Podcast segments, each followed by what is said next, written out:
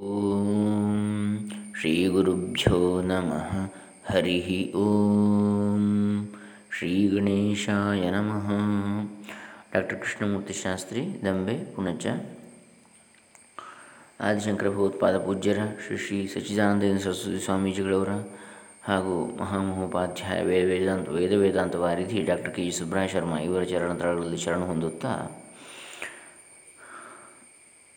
ಪರಮಪೂಜ್ಯ ಶ್ರೀ ಶ್ರೀ ಸಚ್ಚಿದಾನಂದ ಸರಸ್ವತಿ ಸ್ವಾಮೀಜಿಗಳವರ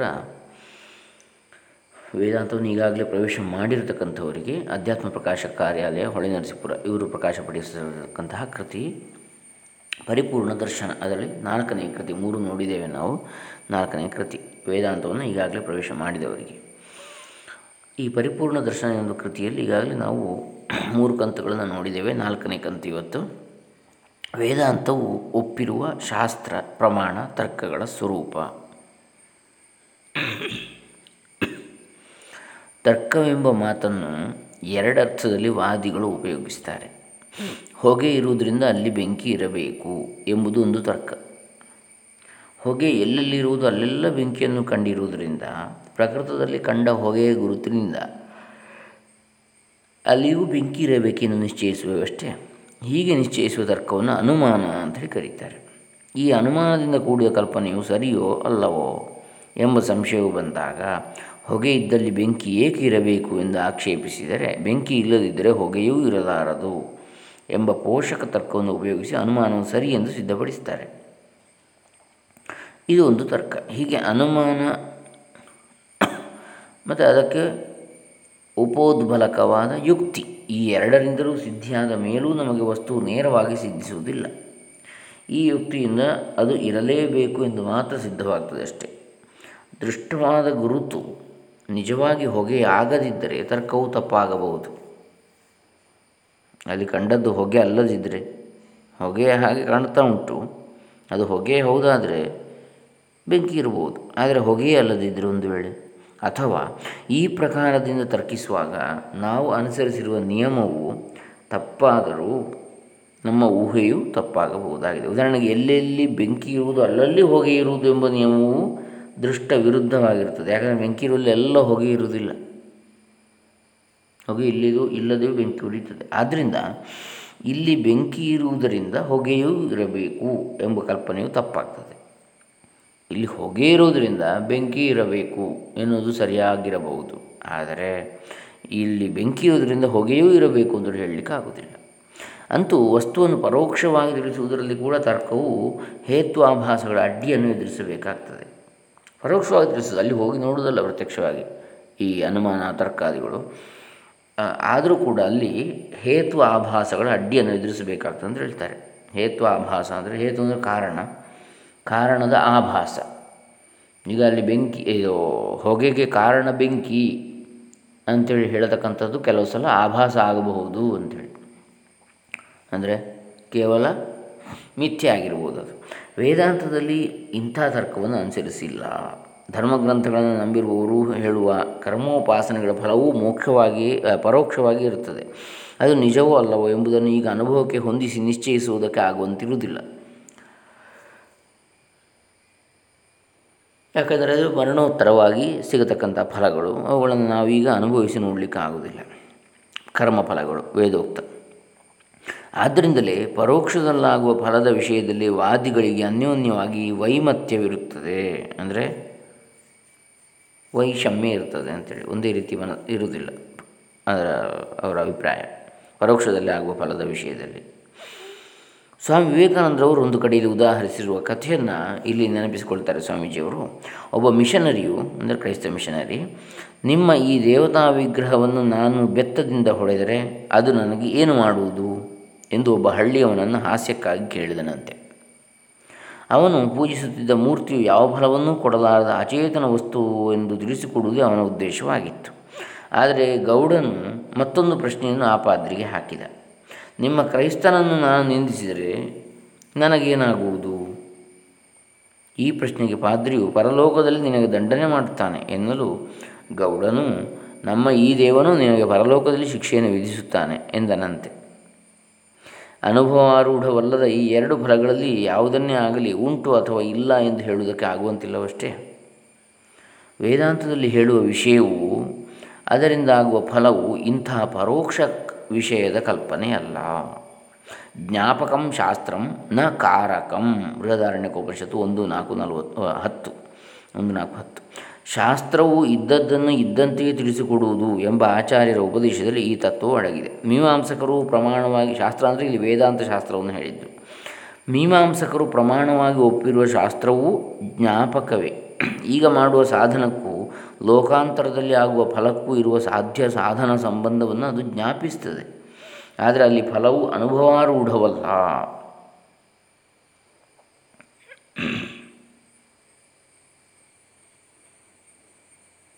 ಅಂದರೆ ಅಲ್ಲಿ ಅನುಭವಕ್ಕೆ ಬರುವುದಿಲ್ಲ ಫಲ. ಜ್ಞಾಪಕ ನೆನಪಿಸ್ತದೆ ಹೀಗೆ ಆಗ್ತದೆ ಮುಂದೆ ಅಂಥೇಳಿ. ನಮ್ಮ ತಿಳುವಳಿಕೆಗೆ ತರ್ತದೆ. ಹೀಗೆ ಸಿದ್ಧವೇ ಆಗಿರುವ ಆತ್ಮವಸ್ತುವಿನ ಇಲ್ಲಿ ಏನು ವೇದಾಂತ ಶಾಸ್ತ್ರದಲ್ಲಿ ಸಿದ್ಧವೇ ಆಗಿರುವ ಆಗ ಇದಾಗಲೇ ಇರುವಂತಹ ಆತ್ಮವಸ್ತುವಿನ ಸ್ವರೂಪವನ್ನು ಅದರಿಂದ ಆಗುವ ಫಲವನ್ನು ತಿಳಿಸಿಕೊಡುವುದರಿಂದ ಶ್ರುತಿಯು ಅನುಭವದಲ್ಲಿ ತೋರಿ ಬರುವ ಫಲವುಳ್ಳ ಜ್ಞಾನವನ್ನೇ ತಿಳಿಸ್ತದೆ ಎಂಬುದೊಂದು ವಿಶೇಷ ಉಪನಿಷತ್ತು. ಇಲ್ಲಿ ಶ್ರುತಿ ಅಂತ ಹೇಳಿದ್ದಾನೆ. ವೇದಾಂತದಲ್ಲಿ ತಿಳಿದುಕೊಳ್ಳಬೇಕಾಗಿರುವ ಬ್ರಹ್ಮವು ನಮ್ಮೆಲ್ಲರ ಆತ್ಮನೇ ಆಗಿರುವುದರಿಂದ ಅದು ಅಪರೋಕ್ಷವೇ ಆಗಿರುತ್ತದೆ. ಪರೋಕ್ಷ ಅಲ್ಲ ಅದು. ಅಪರೋಕ್ಷವೇ ಆಗಿರುತ್ತದೆ ಆಗಿ ಅದನ್ನು ತಿಳಿಸುವುದಕ್ಕೆ ಯಾವ ಪ್ರಮಾಣವೂ ಅವಶ್ಯವಿಲ್ಲ. ಅದು ತಾನೇ ಎಲ್ಲ ಪ್ರಮಾಣಗಳನ್ನೂ ಬೆಳಗುತ್ತಿರುವುದರಿಂದ ಯಾವ ಪ್ರಮಾಣವೂ ಅದನ್ನು ವಿಷಯೀಕರಿಸಿ ಬೆಳಗಲು ಆರದು ಹಾಗಾದರೆ ಬ್ರಹ್ಮಕ್ಕೆ ಶಾಸ್ತ್ರವು ಪ್ರಮಾಣವೆಂದರೆ ಏನರ್ಥ? ಎಂದರೆ ಅದಕ್ಕೆ ಆಚಾರ್ಯರು ಕೊಟ್ಟಿರುವ ಉತ್ತರ ಇದು ಬ್ರಹ್ಮವು ನಮ್ಮೆಲ್ಲರ ಆತ್ಮವೇ ಆಗಿರುವುದರಿಂದ ಸ್ವಯಂ ಸಿದ್ಧವಾಗಿರುತ್ತದೆ. ಆತ್ಮನಿಗಲ್ಲವೇ ಮಿಕ್ಕದ್ದೆಲ್ಲವೂ ಪ್ರಮಾಣದಿಂದ ಸಿದ್ಧವಾಗಬೇಕಾದ್ದು. ಈಗ ನಾವು ಎಲ್ಲವನ್ನು ಪ್ರಮಾಣದಿಂದ ಸಿದ್ಧಪಡಿಸಿ ತೋರಿಸುವಂಥದ್ದು ಆಧಾರ ಸಹಿತವಾಗಿ. ಯಾರಿಗೆ ಬೇಕಾಗಿ? ಆತ್ಮಕ್ಕಾಗಿ, ನಮಗಾಗಿ ಅಲ್ವೇ? ನಾವು ಅಂದರೆ ಆತ್ಮವೇ ಅಂಥೇಳಿ. ಆತ್ಮನಿಗೆ ಅಲ್ವೇ ಮಿಕ್ಕದ್ದೆಲ್ಲವೂ ಪ್ರಮಾಣದಿಂದ ಸಿದ್ಧವಾಗಬೇಕಾದದ್ದು. ಪ್ರಮಾಣಗಳಿಗಿಂತ ಮೊದಲೇ ಸಿದ್ಧನಾಗಿರುವ ಆತ್ಮನನ್ನು ಇದ್ದಾನೆ ಅಂತೇಳಿ ತಿಳಿಸುವುದಕ್ಕೆ ಯಾವ ಪ್ರಮಾಣವಾದರೂ ಯಾಕೆ ಬೇಕು? ಹೀಗೆ ಆತ್ಮರೂಪದಿಂದ ಬ್ರಹ್ಮವು ಸಿದ್ಧವೇ ಆಗಿದ್ದರೂ ಆತ್ಮ ಎಂದರೆ ಯಾವುದು ಎಂಬ ವಿಷಯದಲ್ಲಿ ಅನೇಕ ಮತಭೇದಗಳು ಇರ್ತವೆ. ಆದ್ದರಿಂದ ಆತ್ಮನ ಸ್ವರೂಪವು ಇಂಥದ್ದೇನು ನಿಶ್ಚಯಿಸಿಕೊಳ್ಳುವುದು ಅವಶ್ಯವಾಗಿರುತ್ತದೆ. ಇದನ್ನಾದರೂ ಶಾಸ್ತ್ರವು ಹೇಗೆ ಮಾಡೀತು? ಅದು ಪ್ರಮಾಣವೇ ಅಲ್ಲವೇ ಆತ್ಮನು ಯಾವ ಪ್ರಮಾಣಕ್ಕೂ ವಿಷಯನಲ್ಲವಲ್ಲ ಎಂಬ ಶಂಕೆಗೆ ಪರಿಹಾರ. ನ ಹಿ ಶಾಸ್ತ್ರಮಿದಂ ತಯಾ ವಿಷಯಭೂತಂ ಬ್ರಹ್ಮ ಪ್ರತಿಪಾದಯತಿ. ಕಿಂತರ್ಹಿ ಪ್ರತ್ಯಗಾತ್ಮತ್ವೇನ ಅವಿಷಯತೆಯ ಪ್ರತಿಪಾದಯತ್ ಅವಿಜ್ಞಾಕಲ್ಪಿತಂ ವೇದ್ಯ ವೇದಿತೃ ವೇದನಾದಿಭೇದಂ ಅಪನಯತಿ. ಸೂತ್ರಭಾಷ್ಯ ಒಂದು ಒಂದು ನಾಲ್ಕು. ಶಾಸ್ತ್ರವು ಬ್ರಹ್ಮವು ಇದು ಎಂದು ವಿಷಯೀಕರಿಸಿ ತಿಳಿಸಿಕೊಡುವುದಿಲ್ಲ. ಇದೇ ಬ್ರಹ್ಮ ಅಂತೇಳಿ. ಮತ್ತೇನೆಂದರೆ ನಮ್ಮೆಲ್ಲರ ಪ್ರತ್ಯಗಾತ್ಮನೇ ಅದೆಂದು ತಿಳಿಸಿ, ಅದು ವಿಷಯವಲ್ಲ ಎಂದೇ ಮನದಟ್ಟು ಮಾಡಿಕೊಡುವ ಮೂಲಕ ತಿಳಿಯಬೇಕಾದದ್ದು ತಿಳುವಳಿಕೆ ತಿಳಿಯುವವನು ಎಂಬ ಅವಿದ್ಯಾಕಲ್ಪಿತ ಅಜ್ಞಾನಕಲ್ಪಿತ ಭೇದವನ್ನು ಹೋಗಲಾಡಿಸ್ತದೆ ಪ್ರಮಾತೃ ಪ್ರಮಾಣ ಪ್ರಮೇಯ ಎಂಬ ಭೇದವೇ ಅವಿದ್ಯಾಕಲ್ಪಿತವೆಂದು ತಿಳಿಸಿಕೊಡುವುದರಿಂದಲೂ, ಮತ್ತೆ ಯಾವ ಪ್ರಮಾಣದಿಂದಲೂ ಈ ತತ್ವವು ತಿಳಿಯಬರದೇ ಇರುವುದರಿಂದಲೂ ಈ ಭೇದ ವ್ಯವಹಾರವಿಲ್ಲದಿರುವಾಗ ಮತ್ತೆ ಯಾವ ಶಂಕೆಯೂ ಬರುವಂತಿಲ್ಲವಾದ್ದರಿಂದ ಸರ್ವಥಾ ಅಬಾಧ್ಯವಾದ ವಿಷಯವನ್ನು ತಿಳಿಸಿಕೊಡುವುದರಿಂದಲೂ ಶಾಸ್ತ್ರವು ಇಷ್ಟರ ಮಟ್ಟಿಗೆ ಪ್ರಮಾಣ ಅಂತೇಳಿ ಅನಿಸ್ತದೆ ಸರಿಯಾಗಿ ನೋಡಿದರೆ ಆತ್ಮನು ಅಪ್ರಮೇಯನೇ ಅಲ್ಲದ್ರಿಂದ, ಅಪ್ರಮೇಯನೇ ಹೌದಾದ್ದರಿಂದ ಅಂದರೆ ಪ್ರಮೇಯನೇ ಅಲ್ಲದರಿಂದ, ಯಾವುದೇ ಪ್ರಮೇಯದ ಮೂಲಕ ಸಾಧಿಸಲಿಕ್ಕೆ ಸಾಧ್ಯವಲ್ಲದರಿಂದ ಆತ್ಮನನ್ನು ಅವನಿಗೆ ಯಾವ ಪ್ರಮಾಣವೂ ಬೇಕಿರುವುದಿಲ್ಲ. ಪ್ರಮೇಯದಲ್ಲಿ ಸಿದ್ಧಿ ಆಗದಿದ್ದ ಮೇಲೆ, ಪ್ರಮಾಣ ಹೇಗೆ? ಯಾಕೆ? ಯಾವುದು ನಮಗಿಂತ ಬೇರೆಯಾಗಿ ನಮ್ಮ ಹೊರಗೆ ಇದ್ದು ಯಾವುದಾದರೂ ಒಂದು ಮರೆಯಿಂದಾಗಿ, ಮುಚ್ಚು ಮರೆಯಿಂದಾಗಿ ತಿಳಿಯದೇ ಇರುತ್ತದೆಯೋ, ಅದನ್ನಲ್ಲವೇ ಪ್ರಮಾಣವು ಬೆಳಗಿ ತೋರಿಸಬೇಕು? ಆದರೆ ಬ್ರಹ್ಮವು ನಮ್ಮ ಆತ್ಮನೇ ಆಗಿರ್ತದೆ ಆದ್ದರಿಂದ ಅದಕ್ಕೆ ಪ್ರಮಾಣವು ಬೇಕಿಲ್ಲ. ಅದು ನಮ್ಮ ಹೊರಗಿಲ್ಲ, ಆದ್ದರಿಂದ ಅದನ್ನು ಮತ್ತೊಂದು ಪ್ರಮಾಣದಿಂದ ಅರಿಯಬೇಕಾದದ್ದು ಇರುವುದಿಲ್ಲ. ಅದಕ್ಕೆ ಯಾವ ಮುಚ್ಚುಮರೆಯೂ ಇಲ್ಲ. ನಮಗೆ ನಾವೇ ಯಾವುದೋ ಒಂದು ಮರೆಯಿಂದ ದೂರವಾಗಿರುವವೆಂದರೆ ಏನರ್ಥ? ನಮಗೆ ನಾವೇ ಯಾವುದೋ ಒಂದು ಮುಚ್ಚುಮರೆಯಿಂದ ದೂರವಾಗಿದ್ದೇವೆ ಅಂತೇಳಿದರೆ ಏನರ್ಥ? ಆದ್ದರಿಂದಲೂ ಇದಕ್ಕೆ ಪ್ರಮಾಣವು ಬೇಕಿಲ್ಲ. ಆತ್ಮನನ್ನು ಬೆಳಗಿ ತೋರಿಸುವುದಕ್ಕೆ ಮತ್ತೆ ಯಾವ ಪ್ರಮಾಣವೂ ಬೇಕಿಲ್ಲವೆಂಬುದಕ್ಕೆ ಇವೆಲ್ಲಕ್ಕಿಂತಲೂ ಬೇರೆಯಾದ ಪ್ರಬಲವಾದ ಒಂದು ಕಾರಣವಿದೆ ಅಂತೇಳಿ ಸ್ವಾಮೀಜಿಯವರು ಹೇಳ್ತಾರೆ. ಅದೇನೆಂದರೆ ಆತ್ಮನು ನಿತ್ಯ ಚೈತನ್ಯ ಸ್ವರೂಪನಾಗಿ ಸ್ವತಃ ಸಿದ್ಧನಾಗಿರ್ತಾನೆ. ಇವನ ಚೈತನ್ಯದ ಬೆಳಕಿನಿಂದಲೇ ನಾವು ಎಲ್ಲವನ್ನೂ ಅರಿಯುತ್ತಾ ಇದ್ದೇವೆ. ನಮ್ಮ ಮನಸ್ಸು, ಇಂದ್ರಿಯಗಳು, ವಿಷಯಗಳನ್ನು ಅರಿಯುತ್ತಿರುವುದು ಹೊರಗಿರುವ ಸೂರ್ಯಚಂದ್ರ ಆದಿತ್ಯಾದಿ ಜ್ಯೋತಿ, ಸೂರ್ಯಚಂದ್ರಾದಿ ಜ್ಯೋತಿಗಳು ಬೆಳಕಿಲ್ಲದ ಬೇರೆಯ ವಸ್ತುಗಳನ್ನು ಬೆಳಗುತ್ತಿರುವವೆಂದು ಅರಿತುಕೊಳ್ಳುವುದು ಈ ಆತ್ಮಜ್ಯೋತಿಯ ಬೆಳಕಿನಿಂದಲೇ. ಅದನ್ನೇ ಉಪನಿಷತ್ತು ಕೂಡ ಹೇಳಿದೆ. ನ ತತ್ರ ಸೂರ್ಯೋ ಭಾತಿ ನ ಚಂದ್ರತಾರಕಂ ನೇಮ ವಿದ್ಯುತೋ ಭಾಂತಿ ಕುತೋಯಮಗ್ನಿ. ತಮೇವ ಭಾಂತಮನುಭಾತಿ ಸರ್ವಂ, ತಸ್ಯ ಭಾಸಾ ಸರ್ವಮಿದಂ ವಿಭಾತಿ ಅಂಥೇಳಿ. ಅಂದರೆ ಅಲ್ಲಿ ಸೂರ್ಯನೂ ಬೆಳಗುವುದಿಲ್ಲ, ಬೆಳಗಲಾರನು. ನ ತತ್ತ ಸೂರ್ಯೋಭಾತಿ, ನ ಚಂದ್ರ ತಾರಕಂ, ಚಂದ್ರ ನಕ್ಷತ್ರಗಳು ಅಲ್ಲಿ ಬೆಳಗಲಾರವು. ನೇಮ ವಿದ್ಯುತೋ ಭಾಂತಿ. ಈ ಮಿಂಚು, ವಿದ್ಯುತ್ ಕೂಡ ಅಲ್ಲಿ ಬೆಳಗಲಾರವು. ಕುತೋ ಅಯಂ ಅಗ್ನಿ, ಇನ್ನು ಈ ಅಗ್ನಿ ಎಲ್ಲಿಂದ ತಾನೇ ಬೆಳಗ್ತದೆ? ಅಲ್ಲಿ ಎಲ್ಲಿ ಅದು ಹೇಳ್ತಾರೆ.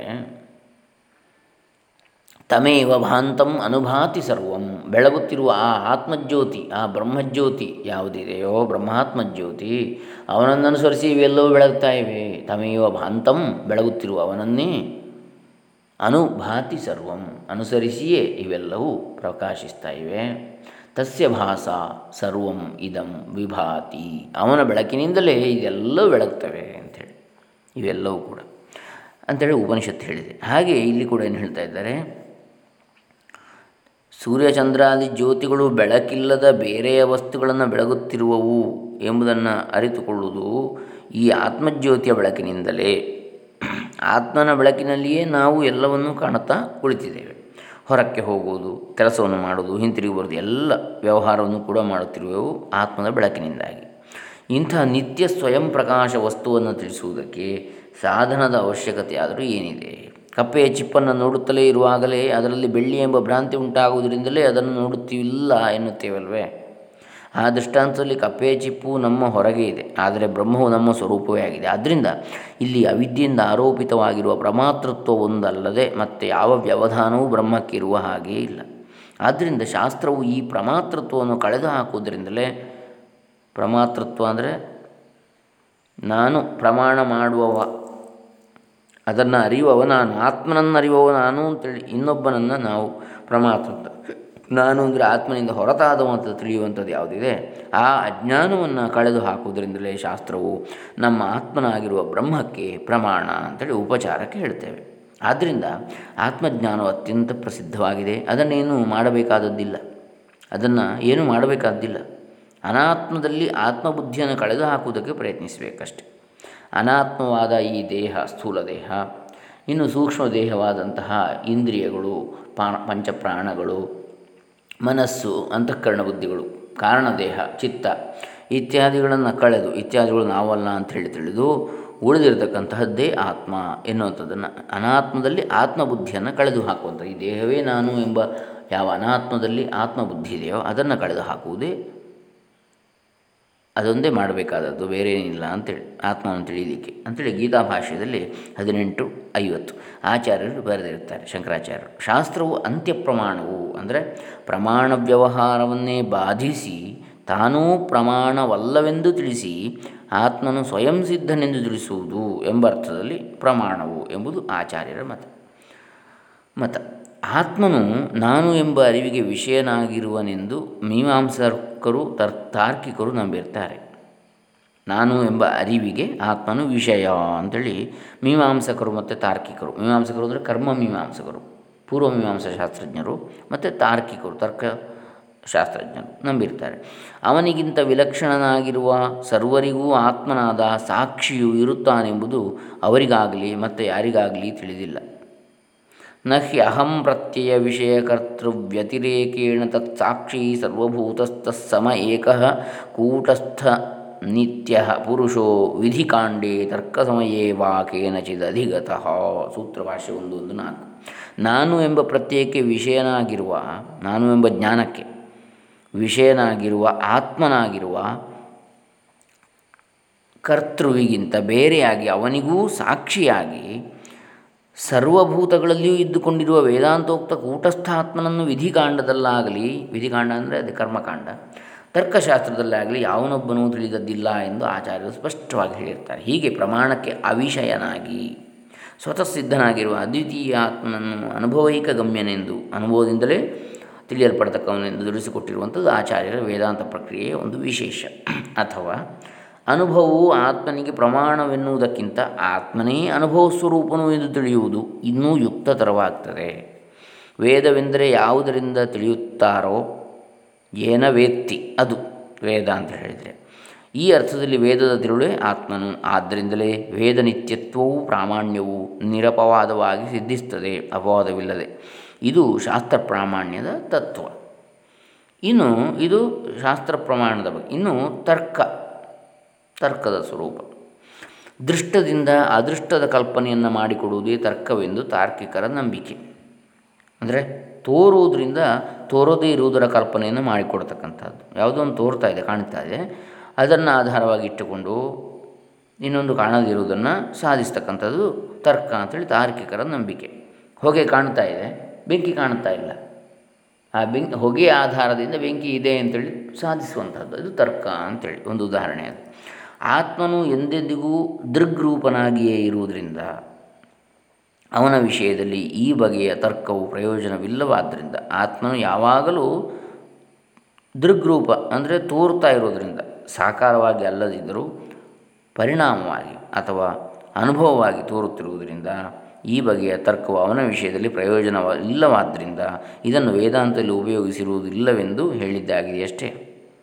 ತಮ್ಮ ತಮ್ಮ ಮತವನ್ನು ಸರಿಯೆಂದು ತೋರಿಸುವುದಕ್ಕೆ ಆಯಾ ಮತದವರು ಆರಿಸಿಕೊಂಡಿರುವ ಮತಗ್ರಂಥಗಳಿಗೂ ವೇದಾಂತಿಗಳು ಪ್ರಮಾಣವೆಂದು ಇಟ್ಟುಕೊಂಡಿರುವ ಶ್ರುತಿಗೂ ಹೇಗೆ ಪ್ರಾಮಾಣ್ಯ ವಿಷಯದಲ್ಲಿ ಅಜಗಜಾಂತರವಿದೆಯೋ ಹಾಗೆಯೇ. ತಾರ್ಕಿಕರು ಒಪ್ಪಿರುವ ತರ್ಕಕ್ಕೂ, ವೇದಾಂತದಲ್ಲಿ ಅನುಸರಿಸಿರುವ ತರ್ಕಕ್ಕೂ ವಿಷಯವನ್ನು ತಿಳಿಸಿಕೊಡುವುದರಲ್ಲಿ ಅತ್ಯಂತ ವ್ಯತ್ಯಾಸ ಇರುತ್ತದೆ ಆಚಾರ್ಯರು ಈ ವಿಷಯದಲ್ಲಿ ಹೇಳಿರುವುದೇನೆಂದರೆ, ಶ್ರುತ್ಯನುಗೃಹೀತ ಏವ ಹ್ಯತ್ರ ತರ್ಕೋ ಅನುಭವಾಂಗತ್ವೇನಾಶ್ರೀಯತೆ ಸೂತ್ರಭಾಷೆ ಎರಡು ಒಂದು ಆರು. ಶ್ರುತಿಯು ತಿಳಿಸಿಕೊಟ್ಟಿರುವ ತರ್ಕವನ್ನೇ ಅನುಭವಕ್ಕೆ ಅಂಗವಾಗಿ ಇಲ್ಲಿ ಆಶ್ರಯಿಸಿರುತ್ತದೆ ಶ್ರುತಿಯಲ್ಲಿಯೂ ಕೆಲವು ಕಡೆಯಲ್ಲಿ ಲೋಕಬುದ್ಧಿಯನ್ನು ಅನುಸರಿಸಿ ಅನುಮಾನದಂತೆ ಕಾಣುವ ಕೆಲವು ತರ್ಕಗಳನ್ನು ಉಪಯೋಗಿಸುವುದು ಉಂಟು. ಆದರೆ ಅಲ್ಲಿ ಅನುಮಾನ ಪ್ರಮಾಣವನ್ನೇ ಉದಾಹರಿಸಿದೆ. ಎಂದು ತಿಳಿಯುವ ಹಾಗಿಲ್ಲ. ಉದಾಹರಣೆಗೆ ಬೃಹದಾರಣ್ಯಕದಲ್ಲಿ ಈ ಅಕ್ಷರಾಕ್ಷನಾದ ಪರಮಾತ್ಮನ ಶಾಸನಕ್ಕೊಳಪಟ್ಟು ಸೂರ್ಯಚಂದ್ರರು ನಿಯತವಾಗಿ ಕರ್ಮವನ್ನು ಮಾಡ್ತಾ ಇದ್ದಾರೆ. ಭೂಮಿ ಅಂತರಿಕ್ಷಗಳು ವ್ಯವಸ್ಥಿತವಾಗಿರ್ತವೆ, ಕಾಲದ ಅವಯವಗಳು ನಿಯತವಾಗಿರ್ತವೆ, ನದಿಗಳು ಗೊತ್ತಾದ ದಿಕ್ಕಿನಲ್ಲಿ ಹರಿಯುತ್ತಿರ್ತವೆ ದಾನ ಮಾಡುವವರು ಲೋಕದ ಸ್ತುತಿಗೆ ಪಾತ್ರರಾಗ್ತಾರೆ. ಯಾರಿಂದಾಗಿ? ಅವರು ಪರಮಾತ್ಮನ ಶಾಸನಕ್ಕೊಳಪಟ್ಟು ಹಿಂದೂ ಮುಂತಾಗಿ ಪರಮಾತ್ಮನ ಇದ್ದಾನೆ ಎಂಬುದಕ್ಕೆ ತರ್ಕವನ್ನು ಹೇಳಿರ್ತಾರೆ. ಇಲ್ಲಿ ಇವೆಲ್ಲ ತಾರ್ಕಿಕರಿಗೆ ಒಪ್ಪಾದ ಅನುಮಾನಗಳೆಂದೇನೂ ಹೇಳುವುದಕ್ಕೆ ಬರುವುದಿಲ್ಲ. ಯಾಕಂದರೆ ತರ್ಕನಿಷ್ಣಾತರಾದವರು ಇದರಲ್ಲಿ ಯಾವುದಾದ್ರೂ ದೋಷಗಳನ್ನು ಹೇಳಬಹುದಾಗಿದೆ. ಅದು ಶುದ್ಧ ತರ್ಕ ಅಂತೇಳಿ ಹೇಳುವುದಿದ್ರೆ. ಆದರೆ ಅಕ್ಷರವೆಂಬ ಹೆಸರಿನ ಪರಮಾತ್ಮನು ನಮ್ಮ ಆತ್ಮನೇ ಆಗಿರುವುದರಿಂದ ಆತ್ಮನ ಅಸ್ತಿತ್ವ ಸಿದ್ಧಿಗೆ ಯಾವ ಅನುಮಾನವು ತಾನೇ ಹೇಗೆ ಪ್ರಮಾಣವಾದೀತು? ಆತ್ಮಸ್ವರೂಪವನ್ನೇ ತಿಳಿಸಿಕೊಡುವುದಕ್ಕೆಂದು ಶ್ರುತಿಯು ಅನುಗ್ರಹಿಸಿ ಅನುಗ್ರಹಿಸಿರುವ ತರ್ಕದ ಜಾತಿಯೇ ಬೇರೆ. ಇದಕ್ಕೆ ಆಚಾರ್ಯರು ಎರಡು ಉದಾಹರಣೆಗಳನ್ನು ಕೊಟ್ಟಿರ್ತಾರೆ. ಸ್ವಪ್ನಾಂತ ಬುದ್ಧಾಂತಯೋರುಭಯೋರಿತರೇತರವ್ಯಭಿಚಾರಾದ ಆತ್ಮನೋ ಅನನ್ವಾಗತತ್ವ ಸಂಪ್ರಸಾದೇಶ ಪ್ರಪಂಚ ಪರಿತ್ಯಾಗೇನ ಸದಾತ್ಮನ ಸಂಪತ್ತೇರ್ನಿಷ್ಪ್ರಪಂಚ ಸದಾತ್ಮತ್ವಂ ಪ್ರಪಂಚಸ್ಯ ಬ್ರಹ್ಮಪ್ರಭೋತ್ವಾತ್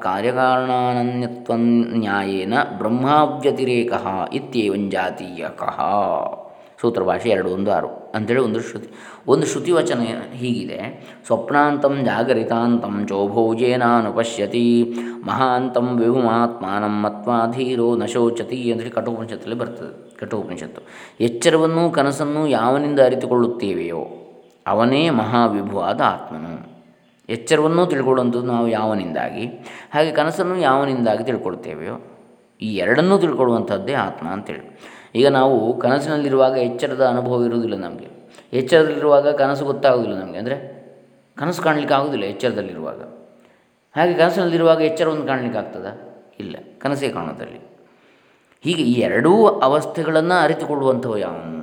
ಎಚ್ಚರ ಕನಸನ್ನು, ಎರಡನ್ನೂ ಕಂಡವ ನಾನು ಅಂತೇಳಿ ಯಾವನನ್ನು ನಾವು ಹೇಳ್ತೇವೋ, ಅವನೇ ಮಹಾವಿಭುವಾದ ಆತ್ಮನು. ಇದನ್ನು ಅರಿತುಕೊಂಡ ವಿವೇಕಿಯು ಶೋಕಿಸುವುದಿಲ್ಲ ಎಂದರ್ಥ. ಹಾಗಾಗಿ ನಾನು ಎಚ್ಚರಕ್ಕೂ ಕನಸಿಗೂ ಮೀರಿದವನು. ಹಾಗಾಗಿ ಎಚ್ಚರದ ಅನುಭವಕ್ಕೂ ನಾನು ದುಃಖಿಸಬೇಕಾಗಿಲ್ಲ. ಕನಸಿನಲ್ಲಿ ಆದಂತಹ ಯಾವುದೇ ಅನುಭವಗಳಿಗೂ ನಾನು ದುಃಖಿಸಬೇಕಾಗಿಲ್ಲ. ಯಾಕೆ? ನಾನು ಅವೆರಡನ್ನೂ ನೋಡತಕ್ಕಂಥ ಸಾಕ್ಷಿ ಸ್ವರೂಪ ಅಂತೇಳಿ ಹೇಳುವಂಥದ್ದು. ಇಲ್ಲಿ ಸ್ವಪ್ನ ಜಾಗರಿತಗಳನ್ನು ತಾರ್ಕಿಕರು ಹೊಗೆಯನ್ನು ಬೆಂಕಿಗೆ ಲಿಂಗವಾಗಿ ಮಾಡಿಕೊಳ್ಳುವಂತೆ, ಬೆಂಕಿಗೆ ಚಿಹ್ನೆಯಾಗಿ ಮಾಡಿಕೊಳ್ಳುವಂತೆ ಗುರುತಾಗಿಟ್ಟುಕೊಂಡು ಇವೆರಡನ್ನೂ ಯಾವನ ಅರಿತಾನೋ ಅವನೇ ನನ್ನ ಆತ್ಮನು ಎಂದು ತಿಳಿಸಿಲ್ಲ. ಇವೆರಡನ್ನು ವ್ಯಾಪಿಸಿರುವ ಸಾಕ್ಷಿ ಚೈತನ್ಯ ರೂಪನು ನನ್ನ ಆತ್ಮನೇ ನೇರವಾಗಿ ಅರಿತುಕೊಳ್ಳಬೇಕೆಂದು ತಿಳಿಸಿಕೊಟ್ಟಿದೆ. ಇಲ್ಲಿ ಜ್ಞೇಯವು ನಮ್ಮ ಆತ್ಮನೇ ಆಗಿದೆ. ಅನುಮಾನದಲ್ಲಿ ಇರುವಂತೆ ಪರೋಕ್ಷವಾಗಿಲ್ಲ. ಲಿಂಗದಿಂದ ಜ್ಞೇಯವನ್ನು ತರ್ಕಿಸುವುದಿಲ್ಲ. ಲಿಂಗ ಅಂದರೆ ಒಂದು ಚಿಹ್ನೆ, ಗುರುತು. ಲಿಂಗವನ್ನು ನೆನಪು, ನೆಪ ಮಾಡಿಕೊಂಡು ಜ್ಞಾತೃವಿನ ಪರಮಾತ್ಮ ಸ್ವರೂಪವನ್ನೇ ನೇರವಾಗಿ ಅರಿತುಕೊಂಡು ಬಿಡ್ತೇವೆ. ಇದಕ್ಕೆ ಅನುಮಾನದ ಆಕಾರವಿದ್ದರೂ ಇದು ಅನುಮಾನವಲ್ಲ. ಯಾಕೆಂದರೆ ಇಲ್ಲಿ ಲಿಂಗಜ್ಞಾನವೂ ವ್ಯಾಪ್ತಿಜ್ಞಾನವೂ ತಿಳುವಳಿಕೆಗೆ ಸಾಧಕಗಳಲ್ಲ. ಸುಷುಪ್ತಿಯಲ್ಲಿ ಆತ್ಮನಿದ್ದಾನೆ, ಪ್ರಪಂಚವಿಲ್ಲ. ಆದ್ದರಿಂದ ನಿಷ್ಪ್ರಪಂಚತ್ವವೇ ಅವನ ಸ್ವಭಾವವು. ಸುಷುಪ್ತಿ ಅಂದರೆ ಗಾಢನಿದ್ದೆ. ಪ್ರಪಂಚವು ಆತ್ಮನಿಂದಲೇ ಎದ್ದು ಎಚ್ಚರ ಕನಸುಗಳಲ್ಲಿ ತೋರಿಕೊಳ್ತದೆ. ನೋಡಿ, ಎಷ್ಟು ಚೆನ್ನಾಗಿ ಹೇಳ್ತಾರೆ ಸ್ವಾಮೀಜಿಗಳು, ಸಚ್ಚಿದಾನಂದ ಸರಸ್ವತಿ ಸ್ವಾಮೀಜಿಗಳವರು. ಪ್ರಪಂಚವು ಹೇಗೆ ನಮಗೆ ತೋರುವಂಥದ್ದು ಈ ಆತ್ಮನಿಂದಲೇ ಎದ್ದು ಎಚ್ಚರ ಮತ್ತು ಕನಸುಗಳಲ್ಲಿ ತೋರಿಕೊಡುತ್ತದೆ. ಪ್ರಪಂಚ. ಗಾಢನಿದ್ದೆಯಲ್ಲಿ ತೋರಿಕೊಳ್ಳುವುದಿಲ್ಲ. ಯಾಕೆ? ಅದು ಗಾರ್ಡನ್ ನಿದ್ದೆ ಅಲ್ಲಿ ಮಲಗಿರ್ತದೆ ಇವೆಲ್ಲ. ಆತ್ಮನಿ, ಆತ್ಮನಲ್ಲಿ ಅವೆಲ್ಲ ಲೀನವಾಗಿ ಹೋಗಿರ್ತವೆ.